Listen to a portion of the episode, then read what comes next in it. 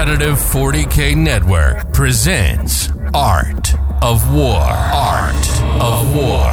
Strategy and tactics. Discussions with the best players on the planet. On the planet. With your host, Paul Murphy, and expert coach, Nick Nanavati. Hey, everybody, welcome to the Art of War podcast. My name is Paul Murphy, your host. I'm joined by Nick Nanavati. Hey, Paul. Always good to be back. How you doing? It's amazing. And Jack Harpster. Hey, hey. Good to be on. Jack, you were fresh off a victory in Chicago, which is not an easy road. There was a ton of just top quality competitors. You got to play some of them on the on the, your path to victory. This is not your first time on the show. I should probably introduce you as an amazing player. I actually won the Nova Open recently. I mean, they like on a tear. How you been doing, man? I've been doing good. I've been doing good. There's uh, been a lot of a lot of majors and super majors in the last month and a half, two months, and uh, I'm just I've just been having a good time. You know, just it's it's tournament season, baby. It's it's felt like it's your year. You're number one in the ITC season right now, and not only that, you're not playing any specific army. You're hopping army to army to army to army, breaking every conventional piece of wisdom I, I preach. What is going on with that? Uh, I've always just kind of liked solving new problems. So like once I once I get an army down and I know what it does, and I know I've run into the same problems in list design or on the table enough times, I kind of just don't want to keep doing that anymore, and I just shift to a different problem. I, I just like tackling new ideas and new problems. Um, although I've really been enjoying Harlequins recently, so I think I'm going to stick with them for a little bit. Also, uh, apparently, uh, list hopping is magic for me, and I can't physically lose an event if I have zero practice games beforehand. I didn't look, some folks just make it look easy, and but uh, we'll, actually we'll talk about that over the course of this episode and the next episode. I do want to remind everyone this is part one of a two-part conversation. Part two is subscribers only. Part one We'll be going down the list. We'll be talking about some secondaries that you pick, maybe some go tos or how you might mix it up based on a couple of matchups uh, and then command points and just basically maybe your path to victory through the tournament. But you play a lot of Warhammer 40,000. So I know we're talking about list hopping and and you know playing kind of what you feel on the day or maybe what your best guess for what might do well in the meta, but you got a lot of reps on the tabletop. Yeah, and a lot of that transfers army to army. Um, basic, if you play good 40k, you play 40k centered around you know scoring your points, denying your opponent's points, that carries you 90% of the way there. The 10%, 20% maybe is going to be off of how your army performs. And I don't ever go into a tournament without deep diving what an army can do. Harlequins, I did take a while to design the list, probably about a week, week and a half of just thinking about it. And Necrons, I also, you know, deep dived the army before I played them. Same when I played Tau to Cherokee. So I go in with a good game plan and I go in with a list that I've, you know, that I've thought about from the ground up. So I know exactly how I how I've designed it to play, and then I just play good 40k with that. And you know, also I learn on the job a little bit. Rounds one and two might be a little bit of learning the army, but uh, that that's okay. Your list is what I would consider a bit of a hybrid. Let's actually just jump into it. It's not it's not necessarily just Harlequins dot list here. You have what is I think a not I say not an uncommon template but it has a lot to do with the Saedath, the faction choice that you've made. If you can walk us through this. Yeah, so I decided I was going to play Harlequins because I thought that they were fun and they're good. So you know, it's it's both of those. It's they're good and they're fun. So I was like, all right, I'm going to play Harlequins to Chicago. I went out on the porch with the Eldar book and I read just read through all the Harlequin rules, uh, just again to see if there's anything there that you know is not the standard eight or nine boat light list. And I looked through and I was like, wait a minute, Twilight is actually really good. And I did come inside and tell John and Nick, hey, I think Twilight's really good. And were they like, get out of here? No, no, they were like, yeah, it's it's fine, it's not bad. You know, it's Harlequins, it's good. You know, they they gave me they gave me some some leash to talk about it, and uh, and then I decided I'm going to try and build this Twilight list. And I built the list with uh, uh, Art of War teammate, newly joined Quentin Rampage Johnson, and we designed the list together. Now he played a couple practice games with it, but I did not. And part of that was to keep the magic alive, you understand. But we eventually came to the decision that Twilight looks a bit like Light, but with these large squads. And you can do some interesting things with large squads as well, which I'm sure we will talk about later, that you can't do with five mans. Let's so, let's go down the list. Let's, uh, let's keep people in suspense long enough. Let's see what is in the list, and then we'll break down some of the choices. Absolutely. So uh, my I have a troupe master as my warlord with foot in the future, a fusion pistol, Twilight Fang, and Veiled King, which is he uh, always wins on a two plus, except against monsters and vehicles.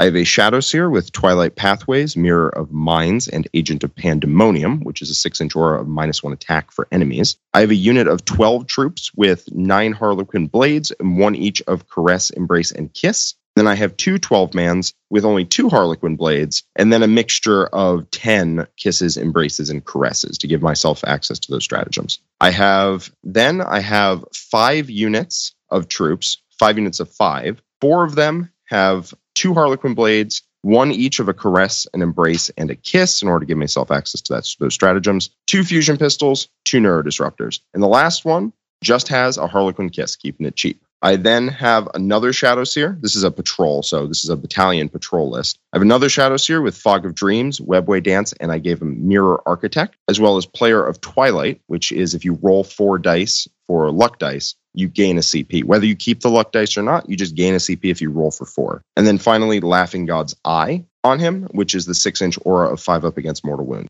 Very nice. I have five Star Weavers and one Solitaire, and that's the list. Nice. So that's all a battalion and patrol broken out. That's right. Yeah, battalion patrol. Eight troops, uh, two Shadow Seers, a Troupe Master, five Star Weavers, and a Solitaire. So I want you, because you basically described your process for this army as you decided Harlequins are cool and fun. You want to take them to Chicago. You sat on the porch for a week with a book, and you came back with this list that then went on, went, went on to win Chicago. So let's unpack kind of like how you came up with this I guess, different combination of units. This isn't your typical Harlequin list. There's only so many data sheets in the codex. So there's only so many variations to what a Harlequin army can look like. But I would definitely call this atypical. Would you, Paul? Oh, yeah. Yeah. I think this is, you know, you normally see people skewing towards one or the other. And you mentioned in the, you know, kind of the preamble of the show is that you felt like the Twilight Saedath played bigger into larger squads. And you've got some here. Yeah. So one thing about Harlequins is that their stratagems don't scale in cost to the size of the unit that's affected. So a 12 man unit is going to cost one CP to uh, to auto wound on sixes to hit as a uh, five man unit. It's the same same CP cost. So 12 man units very effective. Uh, and then Twilight gives you some bonuses in combat. Uh, Twilight Saedath gives you. Um, I'm actually using every single part of Twilight in this list. Uh, I think it's very strong. It gives you plus one attack on a turn in which you charged or heroic or were charged. It gives you plus two inches to your piles in pile ins and consolidates, which is very powerful. They move very quickly. You can do some combat shenanigans with that. Then uh, their warlord trait, which is player of Twilight, is if you roll four luck dice, you gain a CP. That's very strong. Love their C- damage CP strats, and you need to stack a couple on in order to do a ton of damage. And so you need extra CP. That's how you get it. Uh, then there's the Twilight Fang, which is strength plus two, AP3, damage two, and you get an extra attack for every uh, for the battle round number. So on battle round three, of three. I think attack. Nick may have actually mentioned that, or correct me if I'm wrong, but like what you said, one of the best relics in the game. It, it's very strong, and it's very strong coupled with Veiled King and Foot in the Future. So Foot in the Future is you advance D3 plus three, which is great because you can advance and charge with everybody. So this guy advances D3 plus three, and he charges at plus six inches. Not like set one of the dice to sixes, not anything like that. It's plus six inch. So if I'm, I can't declare charges outside of 12 inches, but if I declare a charge right at the edge of 12 inches, I make it on a five. So very strong there. It makes him incredibly fast, and he just loves to get out of a boat, advance, hop my opponent's lines, and go clean into their backfield. And then we got to see some of this on camera also. Absolutely. Yeah. Uh, and Veiled King means he always wounds on a two plus, which is great because he's only strength five otherwise. Now he doesn't do that into monsters and vehicles, which is a bit unfortunate, but he goes in and he just kills things. And then he gets plus one attack for the Twilight Saedath, so he goes from six to seven. And then the Twilight Fang gives him plus one for every for every battle round number that it is. So if it's battle round one, he makes eight attacks. If it's battle round five, well, then he makes uh, 12? Yeah, 12 attacks. Seems good, is the point. So it's a mixture of these these Harlequin units and Star Weavers, kind of traditional style Harlequin builds where they move around the table scoring points, and then these big hard hitting troop units that just you stack strats. You they have a bunch of weapons, they hit really hard. You got your standard troupe master that flies a billion inches and hits super hard. Although I guess in Twilight it's a bit harder. How does it come together on the table though? Like, why is this different from other Harlequin armies? Well, one of the one of the key parts of Twilight is one I haven't even mentioned yet. It's their stratagem. Their stratagem is one CP. You pick a, a unit and sixes to hit auto wound. It doesn't sound like a lot, but it's the key to unlocking the melee damage that the list can put out because everything is strength three or four. Occasionally, characters get up to strength five. Very proud of the solitaire for being strength six. But there, that that just means you can't wound well. There's no rerolls to wound. Not, I mean, you reroll ones to wound when you're the true master woo. I mean, it's not bad when you have it because you have a ton of attacks. But the sixes to hit auto wound for one CP just means any troop unit can hurt anything in the game. And once you unlock that, oh boy, the strats start flying. Like plus one damage now suddenly is really effective when you combo it with uh, sixes to hit auto wound. Uh, that's very powerful when you combine it with sixes to wound or immortal because now you're getting over damage thresholds that you kill bigger and bigger things. So that stratagem is a key part of making these large troop units and even the small troop units hit really, really hard. So it's kind of like you're addressing directly the issue that Harlequins have traditionally faced, which is they're a whole bag of tricks. They fly around the table, they're pretty deadly, just small skirmishing stuff. But when it comes to like the real tough targets in the game, the monsters, the Terminator units, they just don't get it done. AP2 is not what it used to be. Damage reduction is everywhere. And you're kind of addressing that through large units with specifically the Twilight plus one attack and the six to hit auto wound coupled with everything else, and use that Warlord trait to get even more command points. It's a it's a self-sustaining ecosystem. You gain CP, right? Yeah, yeah. You gain CP from the warlord trait. You build up CP by using the small units to uh, go take primary, to go get your secondaries, and then you dump all of that CP into one glorious turn from the 12 troops. They murder everything, and then you build back up again until the second unit goes in, and then you murder everything and occasionally have to splash some CP around, but generally it's build up a stockpile of CP and then Kamehameha into your opponent with a 12 man, and that hits incredibly hard. I like that. It's a it's a pretty interesting approach to Harlequins because I always figured Dark would be the solution to the lack of damage problem that light armies had been facing because they get that extra AP bonus to try to get around armor contempt. But you addressed it more with just uh, the wound part the weak, wound yep. weak weakness. Volume really helps because AP2 going to AP1 is still failable for a lot of uh, the um, armor of contempt armies, right? The uh, Thousand Sons really don't like taking three ups or death to damage three on their Terminators. They really don't like that. Especially when you know you wound them on fours and you auto wound on sixes to hit and you do mortal wounds when you charge them and you do mortal wounds with sixes and Sure, it's expensive to pay 5 CP for all of that and probably get the job done with just 4. But your opponent isn't going to want to stick a 10 man unit into that meat grinder, even if it does cost you 4 CP. And then, like a turn and a half later, you have 4 CP again, you do it again. Nice. Yeah, do you think most players are doing that? That like a CP math is like they just don't want to get close, no matter if you have any capability of doing that.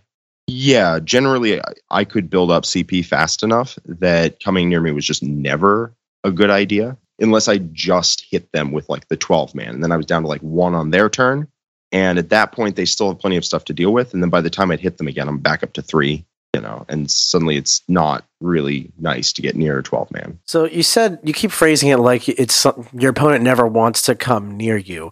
How, that brings me to the next question, which is how does this army move around the table? Do you run at your opponent trying to get in close combat with these destructive Harlequin troops? Uh, or are you trying to draw your opponent to you? Like, how do you play this army? So generally, the way I played this was I would just conserve resources and then spend those resources to get my points. So if my opponent doesn't do anything about my game plan, I'm going to uh, send out a five man to a lot of the time we'll talk about secondaries but a lot of the time i would take deadly performance and take your places. But send out a five man to go hold like two take your places objectives and the center objective. And then i'd send like a boat into their deployment zone. And all of a sudden that's you know deadly performance for three. I'll hold take your places in my deployment zone, and that's a four on take your places. And I'd weave veil, and I pass the turn back to my opponent. And because I have five units of troops in five boats, I can keep that up literally the entire game. And then if my opponent wants to do anything about it, that's when a 12 man hits them instead of a five man. And that thing then kills them, takes the center objective, you know, gets two kills for deadly performance, holds multiple take your places objectives, and I pass the turn back to them. So you basically create this scenario, and we'll get to your secondaries in a bit, like you said, but the where your secondary game can be completed by just sacrificing a one unit per turn and while you keep up a pretty defensive position with the rest of your army out of line of sight and things like that. And you're able to kind of just score primaries passively, evenly with your opponent and beat them on a secondary game. And if they try to stop you, that they have to come near you and into the lion's den they go. Yeah, basically. And also, if any enemy unit comes up and touches the center objective, I always have the option to just hit them with three units at once and wrap them up and prevent them from leaving.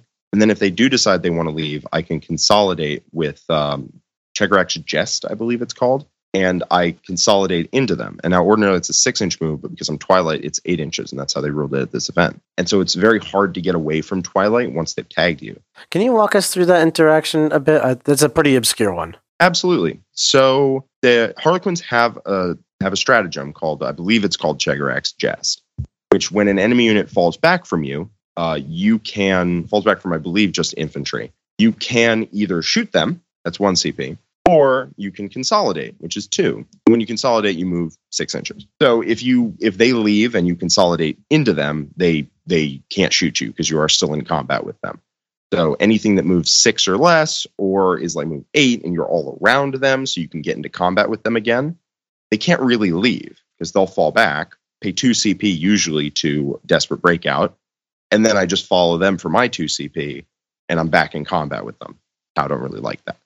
Now Twilight pile in and consolidate an additional two inches. And the way they ruled it in GW Chicago is that that means when I make that consolidate move, I go eight inches. And now all of a sudden, it is nearly impossible to get away from Twilight once they've tagged you. Powerful tool in your pocket. And I predict that if I played it to future events, it there would be games where it's just, hey, listen, 2CP, I'm going to ruin all of your plans. I know that when I played at WTC against Mike Porter, who was playing Harlequins and Eldar, that stratagem to uh, to consolidate when I fell back from him with Tau was incredibly annoying to play around, uh, and it was very difficult to play around. Yeah. And if it's eight inches, it's a whole nother level. And I think a big part of your game plan against Tau should be tagging them in combat with a 12 man. And then when they go to fall back, right, because Tau crisis suits fall back 10 inches. So if you're all the way around their base, they go 10, you are now less than nine inches away from them because you are all the way around their base. You consolidate eight, you're still in engagement range of them, and only the model in engagement range of you gets to shoot, which again is a very weird interaction with Tau specifically, but it's very good for Harlequins. I'm I'm glad you had a good plan for Tau there. We'll keep the matchup uh, to talk to you. That's a really cool micro interaction that your army takes good use of. I think part of playing an army like Harlequins, it, it unlocks its power, kind of the, the more understanding you have of competitive 40k, of like the nuances to pile ins and consolidates and all of those little tricks you can do. We teach a lot of that in the war room, which is where the paid subscriptions go. We have a whole community for all that. But Jack, if you were trying to summarize, I guess like how much of this army, as you described it, is just good 40k is required. I guess my question is how much of it requires you to have like full understanding of that assault phase like that? I would say this army is based very heavily around fight phase minutia. Uh, and I think if you were to play this, if if people out there were to play this list and really master it, I think they would get a they would get much better understanding of how to manipulate the fight phase for any army that relies on it. Okay, so any tips you have for like someone who's trying to learn Harlequins? Because obviously, part of it is learning the army, but this is a lot of actually just studying 40k and how to get better at it. Well, and they're also like these are pieces that don't have a lot of like built in like on their stats durability. You know, they're toughness three, one wound, you know, what is it, toughness five, six wound vehicles. I mean, you look at it and go, this thing is made of paper and glass. What is happening? Yeah, the Harlequins are actually super durable when you start to stack rules together. I'm sure we'll we'll cover all the little combos in the list in part uh, two. We can, we can cover that now. I mean, like how you just said your Harlequins are super durable. They're toughness three. They're four up invulns, which is great. And um, but sometimes you're very vulnerable to mortal wounds. There's just like a lot of attacks in 40k. Take a lot of saves, you'll fail fours. How do you keep this army alive? Okay, so there's a lot of dice manipulation here. So Star Weavers, for one, toughness five, six wounds, as Paul said, uh, they are minus one to hit. And you can't reroll the hit against them. That skews the math quite a lot. If you have any luck dice in the tank, suddenly that four up save, that four up invuln, is rerollable. And anti tank weapons, traditional anti tank weapons anyway, you know, minus one to hit, no rerolls to hit, four up invuln, potentially a reroll, potentially CP reroll. They're never reliable to kill. Uh, doesn't matter whether they're in the open or, or whatever. It, it's very difficult to reliably put down Star Weavers.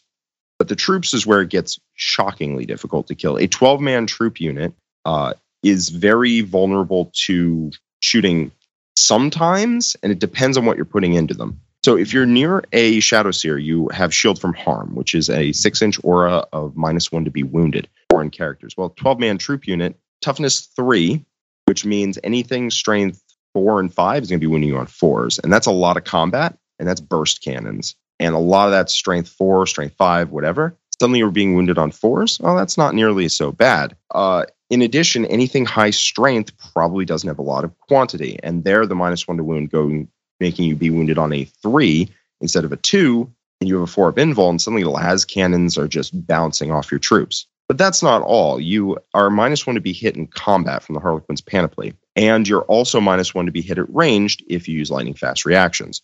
And now you're skewing the math quite a lot. Minus one to hit, minus one to wound, four up invuln, three up invuln if you want to use the uh, the stratagem, 2CP stratagem after a, an infantry unit advances eight or more inches. You are allowed to you know, spend two CP, three up invulnerable. Now the unit's very durable. The unit will have a five up feel no pain against mortal wounds from the Laughing God's Eye, and a six up feel no pain against mortal wounds uh, if you cast uh, Webway Dance. In addition, there's a lead player in there who has two wounds. So if you hit them with damage one, which theoretically is the best into them, the first one is free because it'll just go on the the troupe master or not the troupe master, the uh, lead player who I just gave a Harlequin blade to because he's the same as anyone else. So the lead player just soaks the first damage one wound for free, which is nice. And then finally, I have, in, in terms of tricky ways to be durable, against combat, I have Agent of Pandemonium on a Shadow Seer, which is minus one attack for units within six inches, which is surprisingly annoying. Uh, a possessed unit, a unit of, let, let's say 10 possessed, right? Ordinarily, you'd think that will rip its way clean through a troop unit and out the other side. But if you stack all the defensive buffs, it really doesn't. You see, they are, are minus one attack, so they go from five to four. Then they're minus one to hit, so they go from hitting on threes to hitting on fours. And then they're minus one to wounds. So they go from wounding on threes to wounding on fours, and you have a four up save. The math goes from a unit, a unit of 10 possessed, goes from 50 attacks to 40, 20 of which hit, 10 of which wound, five of which go through. If I have luck dice, it's like two of them go through. If I don't, it's five. And you've killed, with a 10 man possessed unit, you've killed five of my 12 guys. Yeah, the army's deceptively durable, as you can clearly see when you stack all the buffs together. And it's not even one unit, really. You're, you're, most of these things are auras. Minus one to hit is always in combat. Minus one to wound is always, just always. Do you expose this army much to firepower? You, what's your threshold for, like, I have to be hiding behind walls? Because one problem I've encountered when I've played Harlequins is if I don't have a good ability to, like, move in advance from behind whatever terrain I deployed behind, to the next piece. This is the foot troops problem. Then I'm kind of tethered to my deployment zone. But with this level of durability, just Shadow Seer and enough guys, do you find you can kind of walk into no man's land and just take that turn? You can. Uh, you can. It's risky, obviously, because you're putting the faith in the dice, which I'd never like to do. Um, but there is a way you can expose yourself. There's a way you can expose yourself to firepower with this list without actually dying. And the way you do that, and this is a uh, John came up with this, John Lennon he actually came up with this. You take Mirror Architect and Fog of Dreams. So Mirror Architect got nerfed, re, uh, not even recently, when basically when the book came out. Uh, it used to be a six inch aura of everything within six inches counted as six inches further away for the purpose of shooting. It was broken. It was nerfed. It is now you pick a core unit within nine inches. Yeah, I believe it's nine. And they count as six inches further away for all shooting. And that's great, uh, especially on things like flamers. Like flamers is inch deep strike down six inches away from you and then can't shoot you because you're counted as being like 12.1 inches away. That's very strong in a 12 man, especially in the demons matchup where I'm worried about flamers. So that's strong in and of itself. Any close range weapons, it means Tau have to get really close to you to shoot you because instead of being 18 inches away, now they have to be 12. It's very annoying for several armies. But when you combine it with Fog of Dreams, it becomes ruinous. And what Fog of Dreams is, you pick a unit and your opponent can only shoot it unless it is the closest unit or if they're within 12 inches. So what you do is you put this unit out on multiple objectives, this 12 man. And I usually use the one that only has three weapons, so it's cheap if my opponent wants to commit to it. So I put it out, strung out on multiple objectives, give them uh, Mirror Architect, and I give them Fog of Dreams. And then I put just behind the unit, like a couple Star Weavers, you know, with guys in them, depending on whatever angles I need to take for, for shooting.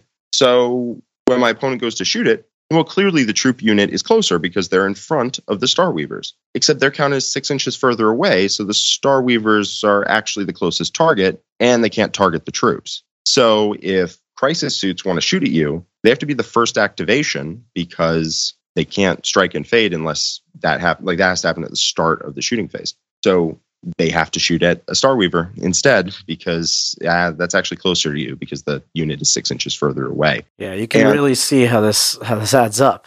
Yeah, it's really annoying because you have to eat through multiple activations. They activate, they kill the boat, then five troops get out of the boat. Well, now that five troop unit is now closer than the 12 troop unit, and a second activation is required to kill them. Wow. If your opponent doesn't kill them through, you know, minus one to hit, minus one to wound, and there's like one guy still left, well, they, they still have to shoot at it with a third activation. And if there's two boats, this is going to take a while. yeah, And that's- so this 12 man unit just gets to live touching multiple objectives and right out in the open. You can't really shoot at it. And that whole thing where if you're within 12 inches, you can shoot at it normally. Well, they're six inches further away.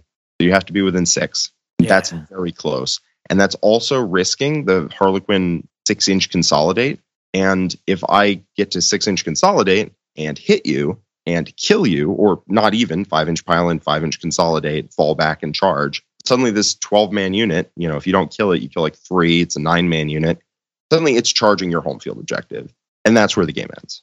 yeah, that's quite the combo. You basically, yeah, Yeah. So I really like 12 man units of troops. I think they're very strong. And I think Twilight brings out their maximum potential. And there's a lot of we- really weird little tricks that you can do in the army like that. We'll, we'll talk later about how you were trading them and when to deploy them. And when I say deploy them, when to engage them on the battlefield and and all that goes into that. Um, and I know we've weaved in some command point usage and, and structure here within the course of the dialogue. But can you let have we mentioned how many you start with? Like what Yeah. I start with a clean zero. Clean zero, nice Clean tidy. fresh? So you talk about how you have all these crazy command point stratagem combos, and you're starting out with zero. I mean, walk us through how the magic works, Jack. Talk talk to me about your stratagems. I'm sorry, Paul. Am I stepping on your toes with this section? No, no, go for it. I want to like because we, again, we talked about you know, it. This- save it up. Sometimes you're zero, sometimes you're at three. Like what's how how are you getting there? Yeah, I, I wasn't happy to start at zero with an army that wants stratagems, but I really wanted everything that I took. So I can't, I just decided to start at zero. You know, I go first, I throw out a five man unit. I'm up to two because I rolled four dice for luck.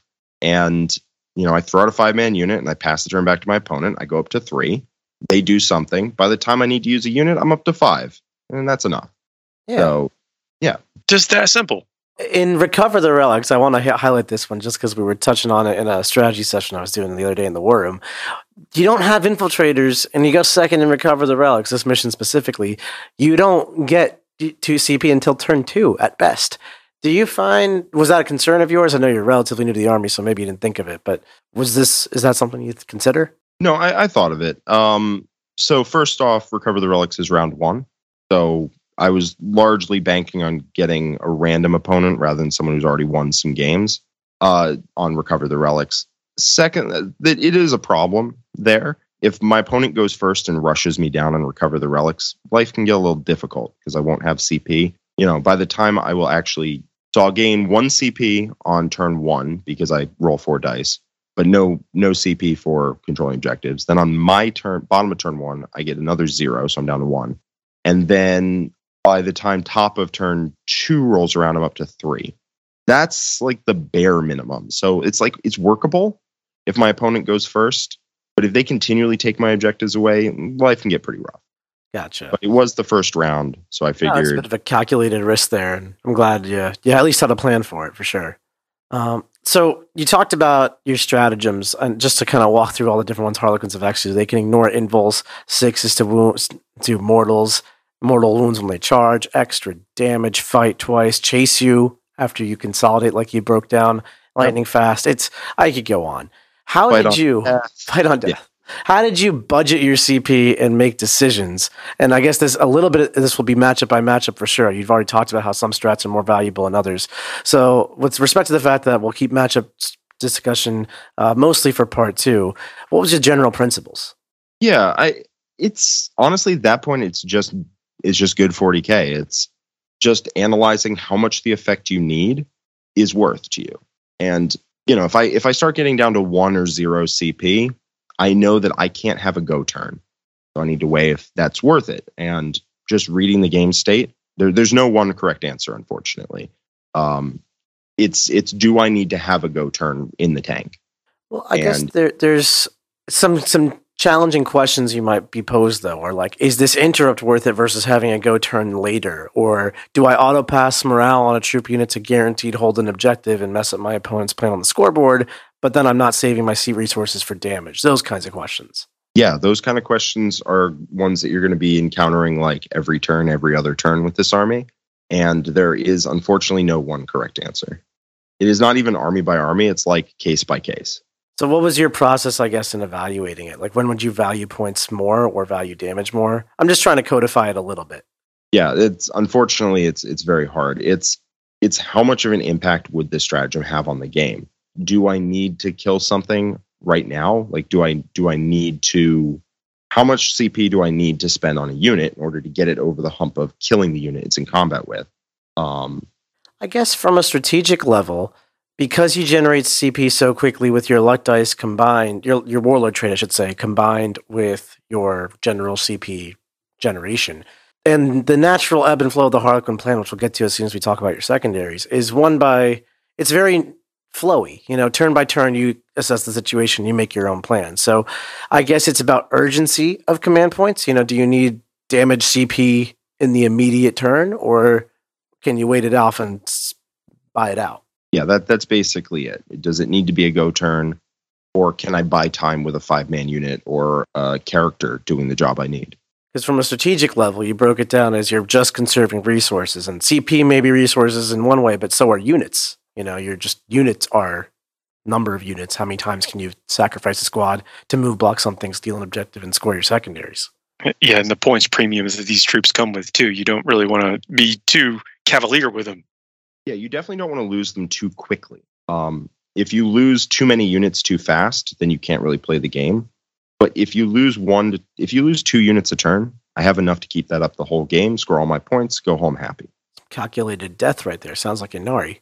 And we'll, we'll talk about secondaries here in just a second. But I also want to, you know, with the list design, is folks, if you're playing Harlequins, you probably have a lot of these figures already. If you're looking to get into Harlequins, you know, this is a novel take on them, which which is cool how much did the terrain setting like you're going into a, a very well established you know exactly well you know within depending on which round how the boards are going to look. Did the terrain play a factor in, in you deciding to take this particular list or do you think you could make this work varying formats that exist out there? I think it's definitely at its best on gw terrain because you just have places to stack big units behind your opponent can't really get to. But i do think it, it this list or this archetype can work on basically any terrain format that isn't Planet Bowling Ball. By Planet Bowling Ball, you mean like no terrain on it, just guns, guns, guns. Yeah, the theoretically zero terrain, which we don't really see at this point in 40K's life anymore. We used to, but not anymore. One thing, um, you kind of answered the question for me, but I was going to ask how do you how do you hold primary objectives in the open? Because I feel like your army is so vulnerable just shooting if you have to stand in the open. But you answered already with Fog of Dreams plus Mirror Architect. That's a really cool combo. Thank you. Yeah, that as I said was John's idea, and that is my go-to plan to hold objectives in the open. I've done it on five-man squads and just you know have a boat behind it that can also get troops out. What so is like, Fog of Dreams cast on? Cast on a six. Okay, so six with a CP reroll. Unless you're me, you're probably going to pass it. Yep, and uh, Mirror Architect goes off automatically. So, you know, if if they're a short range shooting army like Tau, they might have to make the decision of like, do I need to get uncomfortably close in order to kill you off this objective? Right? Tau shoot best at 18 inches. Well, now it's 12. Did you ever? Well, I guess we'll save that for part two. Let's get into the secondaries though, because I think we've been beating around that bush. You you mentioned all three of the Harlequin secondaries when you're planning your army, and I know Harlequins have some of the strongest secondaries in the game. Why don't you walk us through how they work, and then if you ever deviated away from them, and what those kind of look like? Absolutely. So Harlequins have a series of great secondaries. The ones I would generally take would be Weave Veil, uh, Take Your Places, and a Deadly Performance So Weave Veil, it uh, you cast a power. It's a psychic action. It goes off on an enemy unit within 18 inches, and it has to be a unit you have not weaved veil on. You just get three points. Very powerful, especially if they send one thing to the middle. You cast Weave Veil on it. You kill it. They send something else to the middle. Rinse and repeat. It does get one harder every time you cast it, which is you know unfortunate. By the end of the game, it's casting on a seven but it's very powerful to like work around your opponent's denies that are sitting in the back and their units are in the front and they can't deny you. Um, Warp Ritual is also pretty good. Interrogate's fine, but it puts a little little um, it puts the ball in your opponent's court a little bit. They can dictate where their characters are, make sure you're in deny range, make sure you can't get it, etc. So Weave Veil was very powerful. Then take your places is you put an objective marker in your opponent's deployment zone they put one in your deployment zone more than six inches from uh, any board edge and more than nine from other of the take your places objective markers. And then they put one wholly within six inches of the center, following the same restrictions. If you hold two of those at the end of your turn, you get two points. And if you hold all three, you get four. And is holding them the same way as any other objective marker? Exactly. They only count for the secondary, so they're not normal objective markers in the traditional sense. But can they be placed on other objective markers? Like, do they interact with those at all? Uh, I think there's like a one inch. They never end up getting placed exactly on objective markers because of the incentives of where you want to place as close as possible. Your opponent wants to place as far as possible from the center. Um, but I believe there is like a three inch, a three inch rule for it. I'll uh, I'll find out. But that's very strong because this army always wants like this army is going to get two and then four and then two and then four and then two and then four you know it, it alternates back and forth generally and it helps me conserve resources. And if you place one as far as close as possible the one in your opponent's deployment zone you place as close as possible to the center then whichever one they place near the center you can generally string a unit between that and the one in their deployment zone. I've seen you even do that with five man units in the early turns. It can be hard but usually doable especially since people don't really think about that Mm-hmm. They just it's, kind of it's pretty it obscure, you know. Like I want to put this generally in a hard place for you to get, not thinking of the coherency ramifications of a five man unit. Exactly, exactly. A lot of the time, what I like to do is hold one take your places, hold another take your places, and hold the center objective with one unit. And each model in your unit can only hold one objective, but each your unit can hold as many as it's within range of. Exactly. That's pretty cool. And, and then the final one that I would take regularly was um, it was a deadly performance, which is very strong. It is there are four uh, criteria, and if you satisfy two of them, you get three points. One is you have a unit in your opponent's deployment zone. Another one is that you take an objective you did not have at the start of the turn. Another one is you kill two units in shooting, and another one is you kill two units in combat. It used to be, I think, three and three in shooting and combat, but now it's two and two. Makes it very much very easier. Um, very much easier. Anyway, the way that interacts is usually you get in your opponent's deployment zone and you hold a new objective without doing anything, like without interacting with your opponent, you just score three. And then if you have the ability to kill two units, you generally forego going in their deployment zone. And so you just alternate between those, between killing two units and holding a new objective and being in your opponent's deployment zone and holding a new objective just to get three every single turn. And if you get two kills in shooting, two kills in combat, I mean, you're you're doing great, champ. Now, what if you, I guess, can't get into your opponent's deployment zone just willy nilly? Because I know you're super fast with light Starweavers and all that, but your opponent could theoretically move block you or potentially just block that out, especially in some of the, the like hammer and anvil style deployments where it's hard to go from your zone to their zone. You have to spend some time in midfield. Was that ever a consideration for you or a challenge? It's not I have some tools in here in order to help with that. Sometimes you do end up skipping it, unfortunately, but generally there's ways to work around it. And the ways you work around it are uh, I have Twilight Pathways to move a unit again. The unit gets out of a boat, and then you move it twice and try and get into your opponent's deployment zone that way. Um, also, moving boats behind terrain so the following turn I can advance them 22 and just put them in your, my opponent's deployment zone. That's really nice. Um, on most of the terrain setups, most of the deployments anyway, uh, I can station a boat behind a, a, ruin and get into my opponent's deployment zone. Uh, hammer and anvil that becomes a little harder, but there's only I think two true hammer and anvil missions. One of them is round one, which is not the hardest matchups. And the other one is the scouring. On the scouring, what you can do is you can just move about 16, charge, pile in five, consolidate five to swing completely around an enemy unit and get in your opponent's deployment zone that way. And you said round one is not the hardest of matchups. That's the it, it it really is completely random who you play there. So you could technically have an incredibly hard matchup. These are rolling Yeah, the dice, Paul. It's a it's a You- gambling you game. can. For example, Quinton played Tom Ogden round one. Not ideal. Oh, somebody plays in round one. Someone plays the person that eventually goes all the way. Like that just happens. Jack is that person. So charging to get in is one one way you can do it. Another is just to throw a character away because there's such a small base. It's very easy to have them, you know, pile five, kill their kill the unit they're in combat with, and then consolidate five and end up in your opponent's deployment zone. That's a unit, and then you hold a new objective, and you're like, we're good here. That's three points. Thank you. That that's how I got it. Like against Ben Sherwin in the finals, I got it turn one after a lot of thinking.